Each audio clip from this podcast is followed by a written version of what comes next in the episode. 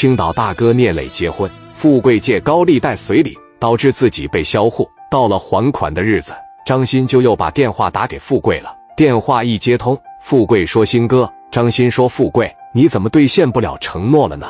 我等你一天了，你抓紧时间把米给我啊！过了今天晚上十二点，这十四万米就不是十四万米了，就变成十八万米了。你今天还不还？你要是不还的话，你过来，咱再写个欠条。”富贵说：“新哥，你等我一会。”张鑫说：“行，今天你无论如何你要过来找我一趟。作为哥们也好，作为兄弟也好，我提醒你一下，你抓紧时间把米赶紧还了。”富贵说：“新哥，你就多给我两天时间，又能怎么样呀？”张鑫说：“这一个月的时间，你都没有整到米，我再多给你两天时间，你就能搞到吗？你现在是不是没米呀？你要是没米的话，你来找我，咱们把欠条改成十八万米，我在公司等着你。”富贵说：“我晚上十二点以前，要是搞不到米的情况下，我就去找你去。”电话就挂了。挂断电话以后，富贵接着睡觉去了。这一睡下去，一下就睡到第二天的凌晨两点多钟了。等到了早上的时候，张鑫就派出十多个人，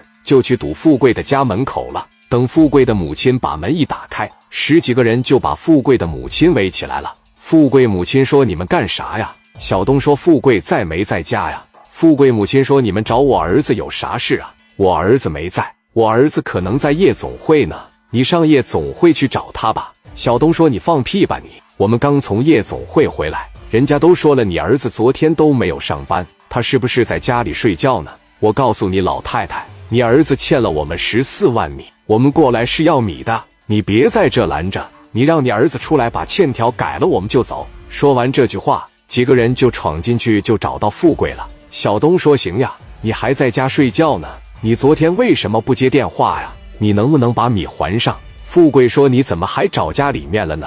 我借你们米的事情，你是不是跟我妈说了？小东说说了呀。富贵说你怎么能跟我妈说了呢？小东说你欠我们米你不还，我们肯定要来家里找你呀。你跟我们新哥关系那么好，新哥也说了来了以后对你客气一点。你现在有没有米？要是有米的话，你现在给我们就行了；要是没米的话，你再给我们写个条就行了。富贵说这样吧，你们先出去，我考虑考虑。小东说：“你考虑考虑，你有啥可考虑的？你有米的话就给我们，没有的话你就再给我们写个条就行了。到底怎么办？你说吧。”富贵说：“我没米。”小东说：“没米的话，那你就给我们写条吧。”富贵说：“欠条我也不想写，你们就给我三五天的时间，我去借点米还给你们，行不行？”小东说：“不行，我希望你也理解理解，我们大家都不容易。”这时候，富贵的母亲就走过来了。两个人上去就把富贵的母亲拽住了。富贵母亲说：“儿子，人家说你借了人家十多万米，你怎么还能借米呀？”富贵说：“妈，你别说话，你们都给我滚出去！”这边小东拿起电话就打给张鑫了。电话一接通，小东说：“鑫哥，富贵这小子开始耍赖了。